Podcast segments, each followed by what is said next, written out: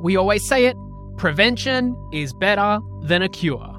At the heart of our healthcare system is general practitioners, the ones who are in the prime position to champion preventative care, but the system doesn't incentivize them to do so. On the show today, I chat with Dr. Gihan de Mel at Next Practice Clinic in Prahran. And in this episode, we talk about how to encourage those most at need to prioritise their health, the role of payers, including employers, in funding preventative care, and how technologies like the Stream Deck and generative AI can improve efficiency in general practice. Collaboration starts with a conversation, Team Health Tech. Let's make it happen. This is Talking Health Tech with me, Peter Birch, featuring content and community about technology in healthcare. Between now and the end of June, we're conducting the 2024 Talking Health Tech Audience Survey. This helps us prioritize content, hone in key messages, and refine the show to make it even better. We also want to understand who the biggest cohorts of our audience are. So I'd love for you to take five or 10 minutes to have your say and complete the survey. Everyone who completes it goes in the draw to win a share of $1,000 worth of THT Plus membership credits to put towards a membership for yourself as an individual or to help get the word out about your company. The link to complete the survey is in the show notes of this episode or just go to talkinghealthtech.com slash survey. Hey, Gihan, how are you? I'm well, thank you. Thanks for coming all the way to Melbourne. Yeah, yes. and great suburb, I've got to say, in terms of location of the clinic and then the clinic itself. It's beautiful here. So it's great to be able to record this conversation. Those listening in can also see where we are as well on the video on YouTube or our website as well. But Gihan, I feel like I'm in a consultation with you here, and that's the I guess that adds to the vibe. But introduce yourself. Tell us a little bit more about who you are and what you do. Yes, so I'm Gihan. I think we've known for a long while now. Yeah, I've, yeah. I've been listening to your podcast. You're one of the OGs. Yeah, exactly. nice. Yeah. It's always been a pleasure knowing you and, and being part of this whole team as well. So I'm a GP. Yeah. General practice, I think, is more of a less understood area when it comes to technology. I think most technology, when it comes to health tech, are focused on large scale hospital based care, both in Australia and in global stage as well. I think you were in Vegas uh, yeah. going to health conference just, just recently. Just recently, yeah. I'm sure it was a lot of fun. From Vegas to Victoria. Yeah, that's my itinerary, yeah. You're at the call phase now. So the good thing about general practice is you get to know patients when they are well, mm. when they're unwell, when they're happy, when mm. they're sad. It's not just about troubleshooting. In many cases, lots of people think they come and see a GP when they're unwell to troubleshoot. But in many cases, people come and seek that long term preventative care, for instance, and you get to mm. know the patients, get to know their families, get to know their communities. So it's one of the many specialties where you get to know the patient long term and treat not only when it comes to one specific issue, you're treating multiple issues over time. Yeah. In a way, we create relationships. So from a baby to a 110 year old, it's a journey. So that's why I'm pleased to be a GP today. Yeah, yeah. There's a lot in that, isn't there? And in, in, in this very human service of healthcare, general practice is one that every Australian, every human kind of interacts with at mm. some point but it's as you say it's relationship thing not it meant some people may take that for granted and may think about their gp visit more as a a need to do and a transactional thing because they need to get their doctor certificate otherwise they're not going to get paid for being sick today mm-hmm. but then others as you say, they're the multi generations that have come through for a long period of mm-hmm. time. So there's mm-hmm. certainly different factors at play there, right? Absolutely. And that's where we have a bit of a gap when it comes to technology as well. Mm. There are apps out there that will give you a medical certificate, but patient never comes to see a GP for a medical certificate. Mm. That's just an outcome of a consultation, and an outcome of an interaction. The reason why patients come and see you is because they're unwell. The entire agenda is about how unwell they are, well they are, how to get them better. Yeah. And medical certificate is just a side note. Yeah. You don't see an electrician for a yeah. safety certificate. yeah. Electrician for some work done. And Yeah. that's what we do. And yeah, so if technology can focus on that real life aspect of general practice, that hmm. that's an area where there's a lot of potential. Yeah, and you touched on this before the side of not just treating someone when they're sick, but there's a role for a big part of what you do in the general practice side is actually around the prevention piece. Unpack that a little bit more for me. Tell me about why I can assume why that's important in terms of stopping people getting sick and then doing that. But what does that look like for you in general practice and how do you think about it? Now, patients come in usually through these doors when they're unwell. We have 15 minutes or half an hour. I normally tend to spend about half an hour at our clinic here. Standard appointment is about half an hour because we do spend a lot of time on other things, just not the reason for a presentation. And what happens is then we talk about a specific issue and then we talk about the things such as sexual health, STI prevention, heart health assessments, uh, smoking cessation, immunizations. Lots of people don't even know what the current guidelines or what the advice is around COVID. And in fact, we have some very small numbers of COVID going around at the moment. And because it's not in the media, people don't know. And we're heading up to Christmas where we're expecting more patients to be unwell. So having vaccinated now, if you're in a high risk category, particularly, is a hmm. good thing. That those are the things patients in general don't know about. And that conversation that they come in for a medical certificate is the only opportunity sometimes they get to understand that bigger picture. Hmm. Another problem I have in when it comes to technology is there are lots of stuff that are out there that are probably not evidence based. So there are lots of collecting data, having a, like an Apple Watch in there, mm. which is there are very helpful aspects there as well. But in many cases, general practice is all about undifferentiated presentation. So patients come with a whole heap of presentation or problems or signs or symptoms. Some of them are very useful, some of them are not so much. And the GP's job is to differentiate those undifferentiated presentations or problems into a meaningful one. Mm. That's why general practice is a different specialty compared to other specialists, where patients are usually differentiated and then they go see a cardiologist. Usually the background work has been done, and at least we've figured out why they need to see the cardiologist in the first place. Yeah. Well, I mean, you've got so many different sources of information coming from both angles, right? You've got all the, particularly during the everything changed every day from the COVID side, and Yep. you've got to factor that in. But then the patient comes not just with what they say, but Yes. what they've Googled, what TikTok videos they've watched, Yep. uh, like everything in that, like because and their friends and their Facebook groups that they've referred to, and they're trying to synthesize that to you or show you something they've found, and then that's your role to summarize that and do it effectively. Absolutely. And that's the hard part in general practice to go through that uncertainty and figure out what's important and what's mm. not so much and focus on what's important. And sometimes when patients come in chest pain, for instance, sometimes we have to jump straight into cardiac causes because that's something that kill you. But the root cause of that could be something completely unrelated, something very much related to mental health in some cases. And knowing patients long term, sometimes knowing their families, knowing what they're going through, if their parents are unwell, if their children are unwell, if they're struggling at work, that background story is very important to actually identify what is going on. If you just go into a data set or just jump straight into AI and try to mm-hmm. figure out pure yes no data, you actually lose that human touch. That's why when it comes to collecting data as well, I'm very mindful and careful about what tests need to be done because there, there's something called pre and post test probability, for instance, when we are hmm. doing a test figuring out what's the meaning of doing a test, what's the meaning of collecting hmm. certain data through a variable. That meaning is very important to understand because at the end of the day, all data sets are data sets. There's always going to be a bell curve.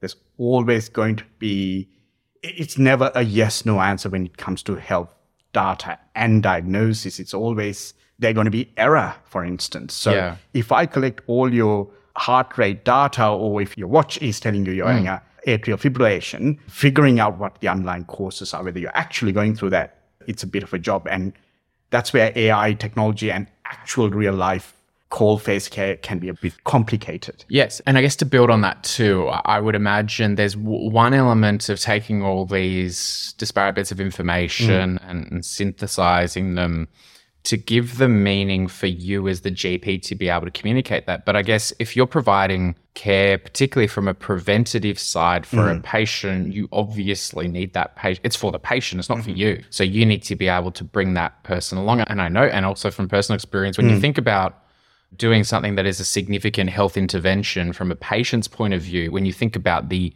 end result. That's you don't really know that pathway to be able to get fitter or quit smoking or drink, like just be a better human. It's how do I start there? So how do you take people through that journey? Because it's one thing for you to mm-hmm. understand it, but it's kind of pointless if the patient doesn't come along with you. Absolutely. And that's a conversation I have with most of my patients. Lots of my patients, particularly in this suburb of in Prahran at the moment, uh, lots of my patients I see here are young, fit, well people because of the demographics of the area. They come and say, Hey, doc, let's test everything. Uh, I'm here for a general checkup. Let's do everything. Yeah. And it's interesting to have that conversation with the patient. Sometimes it's actually easy to print out everything and you hear everything, go test yourself and come back. But what we do with the results is the hard part. So it's important to spend time with that patient and say, okay, what do you mean by everything? What's helpful? What's not helpful? Mm. I joke, it's actually not a joke. So if I do an, enough pregnancy tests on men, mm. some of them will actually come back positive. And it's a bit of cliche, but it's actually true. Mm. And that's because no test is 100% accurate. There's always going to be an error. An error rate in a blood based beta HCG or a pregnancy test is about one in thousand to one in 10,000. so that's mm-hmm. one in 10,000 is a real number. You know, mm. there's what a few million people in this part of town only. And if I test every one of some of them, will, and that some of them will have a real reason why. Sometimes certain testicular cancers, for instance, will mm. cause that problem. But it's understanding what you're going to do with the results is the important part. At the College of GPs, we have a very valuable publication called RACGP Red Book, which actually outlines the important parts of general practice where we can actively get involved in day-to-day care and find out what certain preventative strategies are going to be helpful. And it's actually not rocket science. Many of those preventative strategies in a young, fit, well person is about diet, is about exercise, is hmm. about smoking cessation, vaping cessation is a huge oh, problem yeah. right now. So the alcohol, mental health, sleep, sexual health, hmm. How they're enjoying time with their family. When was your last holiday? Those are the conversations sometimes mm. we have. And this one patient who was, I mean, having this conversation, I said, Hey, when was your last holiday? And he was like, I was about five or six years ago before COVID. And I think you need a mm. holiday. Yeah, yeah. It, it sounds very paternalistic, but I think it was a, it was a moment where he actually thought, hang on, I haven't had a holiday. That could actually be a problem. Yeah. Let's think about it. But Yeah. surely those, and you know, in that example, Yeah. whilst it may not, that one intervention, one thing Yes. that you do, whilst it may not get you from zero to 100%, that incremental increase, Hmm. surely by at least acting like what you're trying to be, you're fulfilling that process by little steps at a time, right? there's something called marginal gains theory. and I think if you look into that, there's a very interesting concept where you know, in the UK cycling team utilized this back in the early 2000s, where they were doing lots of cycling. Again, this is my version of the story, uh, but wasn't winning. Mm-hmm. And the coach that they had at the time, and pardon me, I can't remember his name, but must be a visionary. The Talking Health Tech podcast has evolved a lot over the years, all based on audience feedback. Now I need your help. Yes, you, to shape the future of this show. Between now and the end of June, we're running our biggest campaign to date in order to understand what makes the global healthcare ecosystem tick. Last time we ran our Talking Health Tech audience survey, we learnt 40% of our audience are clinicians, 77% of our audience tune in for professional development and market awareness, 8% of people listen to Talking Health Tech for competitor profiling, and only 2% of people listen to the podcast to fall asleep. And this time around, I can't wait to find out about your preferences for audio versus video content, which topics we should dive into more, preferences for hosts and formats and geographical reach, and so much more. And don't worry, we'll be sharing all the insights once all the responses are collected as well. So if you're a supporter of Talking Health Tech and you can spare five or 10 minutes, please complete our 2024 audience survey. And to say thanks for your input, everyone who completes the survey goes into the draw to win a share of $1,000 worth of credits towards THT Plus membership. Go to talkinghealthtech.com slash survey or the links in the show notes of this episode as well. came up with this idea where you take simple, straightforward, small steps, and simple, straightforward, small steps over time make a huge difference. That's what we should do in general practice. That's what we should actually focus on when it comes to health technology as well. Yeah. Those simple steps are the stuff that's going to help us as clinicians at the mm. cold phase. as a patient. Those simple st- steps will then create a chain reaction and will eventually make huge changes when it comes to a healthy population. Yeah, I love that. Look, I guess leaning to that then, the marginal gains concept, both from a patient side in getting better care, mm. but you said as well in terms of technology and healthcare and what we can do there. Talk to me about with you as a GP. You got some pretty cool kit on the thing here. Yep. So, not as someone who's leaning into the technology side, how have you seen the role of technology in general practice leading up to this point and then beyond? Absolutely. Very good question. Yeah. The biggest problem for us is time. Patients mm. come here usually for a troubleshooting issue. Usually we have 15 minutes, sometimes half an hour. So our standard appointment here is half an hour. We also have a 15 minute brief appointment. Sometimes that's very That's cool that appropriate. 15's brief. That's rare. In, 15, in 15 is brief, yes. Yeah. And I think we train our patients in a way to utilize that time wisely. But sometimes patients say on the like on the way out, by the way, doctor, while I'm here, uh, and then they drop the big issue and then oh, let's sort that out. So that's a hard part in general practice because time management is a very difficult one to sort out sometimes. Mm-hmm. The general practice, particularly in Australia, and that's what it's meant to be as a specialty, we are meant to look after the volume we are meant to look after a whole group of patients and the systems in a way set up to incentivize that as well. So volume medicare bulk billing is a huge problem now where we can't sustain with the amount of funding that's coming from medicare because it is actually focused very much on volume mm-hmm. which is a strength of general practice. But finding that balance between volume and quality that's what general practice is all about. Yeah. So if I have 15 minutes with you, if I have half an hour with you, still I, I might talk about two or three things. I will still need to use my time to do notes. There's a bit of bureaucracy around Medicare, and uh, actually, there's a lot of bureaucracy around. That's very generous. Yeah, so they, those small steps sometimes take Yeah. a lot of time. So Yeah. I, I think I can come back to that marginal gains principle where at the end of the day, the conversation with the patient is the most valuable part. We are making changes, simple things like sometimes smoking cessations. We have that very gentle conversation, and next time the patient, because we don't want to sound paternalistic and push them mm. away as well. And sometimes next time, say they come back and say, "Hey doc, I listened to you, and I think that was very important, and mm. I figured, and I, I I stopped smoking or vaping." Mm. So that's very rewarding in a way in general practice. But yeah, so making small changes in a limited period of time, we've got to come up with strategies to improve time management.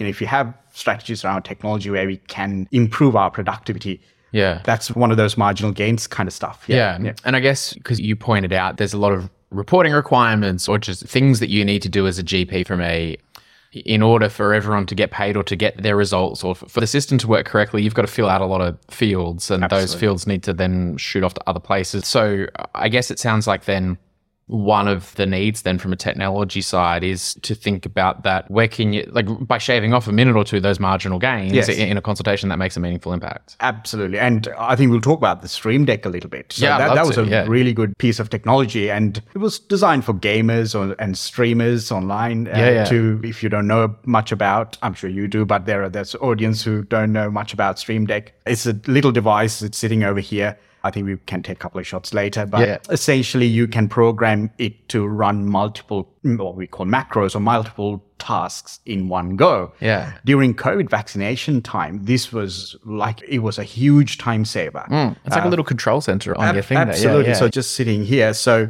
there's a number of icons that are created here. Yeah. We'll probably go back to this in more detail, but I'll come back to the COVID vaccination part. So I've got an icon here that's created for the Stream Deck. So essentially, when patients came in during those dark days of COVID, mm. people lined up 50 to 100 to sometimes 400 people lining up to get their COVID vaccine. And there was a lot of uncertainty, a lot of fear, a lot of questions that we had to go through. And at the same time, it comes back to that volume principle as well. We had to hmm. vaccinate 400 people in a limited period of time. Hmm. And so this set up in a way to ease that task that way we can spend more time with the patient talking about their fears and uncertainties and talk about how COVID vaccine would have been helpful. Hmm. But what I did do those days is if you at the end of the conversation or consult, you still need to do your notes. You still need to write down which arm you had your COVID vaccine. It was the first dose, the second dose, the fourth dose, uh, what the mm. batch number was, what the expiry date was. We had to upload all that information to your My Health Record or Australian Immunization Registry. Then we had to come back to the software and close the note. And then we had different item numbers. We come back to bureaucracy for different doses. So you had to remember them at the right number. There are different Medicare rebates for mm. first dose versus second dose versus where they had we had a prolonged conversation with the patient. So that part where you do that paperwork or that part where you use your computer, it would take about good two, three minutes per patient to mm. do that. Now, if you spend four minutes doing that on the computer, you won't have time to have a chat with the patient and you won't have time to give the vaccine. So this was very helpful because that's all set up in these buttons. So if you're coming in for your third dose and you're having on your left arm, mm. all I needed to do was to press that button. I can show you the, how the macros are run in the background under the bonnet. What it does, it usually runs about, about 40 to 60 steps and in that one button. Yeah, Uh, right. So you press the one button, it'll do your notes, which we can alter depending on the conversation we had. It'll add the batch number and upload that information and do all of that within 21 seconds as Hmm. opposed to four minutes. So that's a huge Yeah. difference in time Yeah. where we could improve quality time we spend with the patient Yeah. and also improve our productivity. Yeah. But this is like something that I find fascinating because it's not like Stream Deck came out with a general practice module. Yes. And it's because it's a very I wouldn't think it was their target. I could be wrong, but I don't think the general practice landscape in Australia is the target market for Stream Deck. However, it speaks to this point that we always touch on, which is the role of technology isn't to get in the way of things and to make it it sounds dumb to say, but mm. it's just what we do. We mm. build technology that gets in the way of providing care because we think it, it might help. Mm. However, in this example, if you need to click 26 times and do this, there's probably just, and you're going to keep doing the same thing over and over. Run a macro, and better yet than doing a keyboard shortcut, press one button on your thing, and then away you go. So that makes so much sense. That again comes down to that marginal gains theory. Now, when we go to big conferences and health tech conferences and hmm. talk with investors, technologists, there's a big focus on big picture. There's big focus on hospitals. There's big focus on things that radicalize healthcare. But in many cases, again, I might sound a bit cliche, but there are lots of solutions out there looking for a problem. Yes. But what we really need is something very small that can resolve a problem we already have. Mm. And that's a brilliant example of that. We're just using very simple technology. There's probably a bit of hard work to do Yeah. to actually set it up. And it's, I can't take all the credit for it because lots of doctors got together at my couple of clinics that I work with. And then through Tech for Docs that you're also a member Yeah, of. the it's Facebook a group, yeah. free, not for profit, like, you know, no non-commercial Facebook Yeah. group lots of doctors talk to each other. We share our Stream Deck profiles and we come up with the ideas. And uh, yeah, so there, there are so many patients. I, I think I, It's such an Australian GP thing to do, though. Like, yeah, but it's the nature of, I guess, the na- I don't want to get too philosophical about it. The really good GPs, you mentioned it before about investigating, digging deep, and that relationship aspect. Like, it's not surface level, give me the solution and I'll just use it. Like, hmm. you've gone deep into the guts of working out how to build something to, in the end, solve a problem that you face on a day to day. That's, that's amazing. And we'll do uh, probably a separate video or something to go through what that looks like in more detail for those that really want to dive into. I think that'd be really cool. absolutely. So then, as you were talking through then earlier, Gihan, you mentioned that you, you talked about just the way that healthcare is funded and the different stakeholders, and you also touched on that. I was in the US uh, a week or two ago, Yep. speaking with a lot of providers, but payers, and the focus in the US is very much around the payers and that model because you know it's quite different in the US where employers are very much involved in the healthcare side because that's where the mm. insurance comes from, mm. whereas here in Australia, historically a lot of Australians assume healthcare is a right and is free, and that's amazing that we've got that. However, as you also touched on, there's been a lot of pressure, and we haven't moved with the times in terms of remunerating GPs for that in comparison to everything else. So the landscape of GP is continually changing, and the private billing model is increasingly more common, but there are different stakeholders involved, particularly from a preventative side as well, because from a patient side, it's not just in my own interest that I'm and good too. From a bigger macroeconomic side, from an employer side, there's a lot of benefit too. So surely these stakeholders are all going to play part. How are you thinking about that different changing stakeholder landscape over the last five, ten years and what that might look like moving forward. Absolutely. I think you you raised a valid point there. One of the problems I have in general practice right now, particularly looking after relatively fit, well population, is those patients very rarely come to a GP. Mm. They come to a GP when they're unwell, and then they talk about all this preventative stuff. So, in the first place, if they didn't need that medical certificate, or if they didn't get unwell, or if they didn't have to come to the GP for their cervical screening or their pill, that is that whole opportunity is missed. So that's why we're focusing on even having online platforms where those simple things are done in a way it can cause negative impact. Yeah. Because it gets you out of that opportunistic care. I personally think so. Again, when it comes to patients between, let's say, 20 and 50, when they are going through their ups and downs in their career, when they're going through their day to day life, they like that opportunity is missed because those that's usually the healthy population who will never come and see a GP. I don't know the stats on top of my head, but I'm pretty sure a very small population of those age group will come and see mm. the GP. I'll talk about menopause, for instance. Like when women go through menopause in their 50s or like in you know, late 40s to mid 50s, there's a lot of stigma. There's a lot of unknowns. People think, okay, what's going on? I, that whole population, it takes time and insight to even come and see a GP. And some of these problems, patients and everyone around, and sometimes even doctors tend to normalize it. Therefore, we miss that opportunity of actually assessing that problem. Hmm. Women going through menopause, they're at the top of their career, they're, they're finding certain, let's say, hot flushes type symptoms and hmm. sometimes cognitive brain fog type symptoms. And that is something that's missed. And by the time they come to a GP, we might have missed two, three years of care.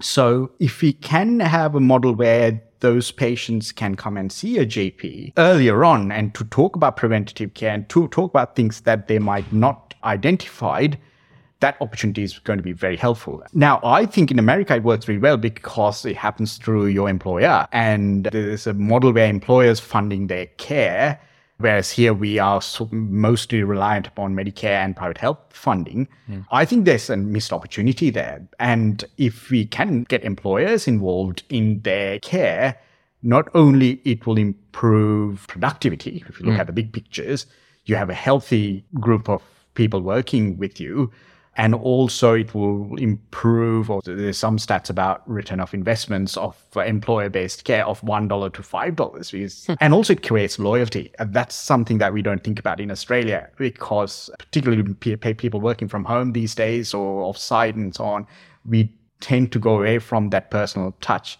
but having a model where employer can get involved in providing that care and open a door will actually create loyalty as well. And that's why in America, people are reluctant to change their careers or jobs. And sometimes yeah. because they have that loyalty about the employer looking after you for a long period of time. So mm. again, that's a win-win situation for the patient yes. and for the employer and for the entire population. Yeah, absolutely. It's going to be interesting to see how that landscape changes yeah. over time in Australia, modeling off different parts and seeing how that that changes. So I guess taking all that into consideration, Gihan, mm. thinking about the opportunities for technology in this changing landscape and the importance of general practice in the broader healthcare system in Australia. What are you most excited about in terms of future of this space? Where would you like to see it go? And also, what could all those different stakeholders be thinking about and perhaps working towards, whether it's from the GP side that's looking to get more involved from the technology piece, or from the other side, the technology vendors looking to be involved but actually have some meaningful problems to solve. So, Absolutely. Yeah. A good start for those technologists or investors will also be to have a chat with their own GP or have a GP. Yeah, right. and sometimes, yes, as I said, those small things around. A huge problem for us right now is communication between hospitals and GPs, the communication between GPs and GPs. Um, mm. If I call an ambulance, how do I hand over that information? So technology can help us in creating those channels. Like you know, AI can help us because at the end of the day, most of those communication channels are based on a data set and language models things like handover, things like communication, things like a simple stream deck. Yeah. Small things. That's what we are looking for. Yeah, yeah. absolutely. Yeah. Gihan, appreciate you making the time having a chat and let's have a play with the stream deck after this. And perhaps we'll do that as a separate bonus video for people watching on YouTube. Thanks so much and looking forward to chatting again soon. My pleasure. And thank you very much for your time as well. Hey, thanks for sticking around to the end of this episode. If you made it this far, you're the perfect person that I want to hear from. Our THT Plus audience survey is now open until the end of June, and I personally read every submission. In fact, if you leave a comment in the survey that you heard this promotion in a podcast episode, I promise I'll reply directly to you by email with a personal note of thanks, and I'll even buy you a coffee next time I see you in person. It's pretty easy. Just go to talkinghealthtech.com slash survey and have your say. For more content and community about technology and healthcare, visit talkinghealthtech.com.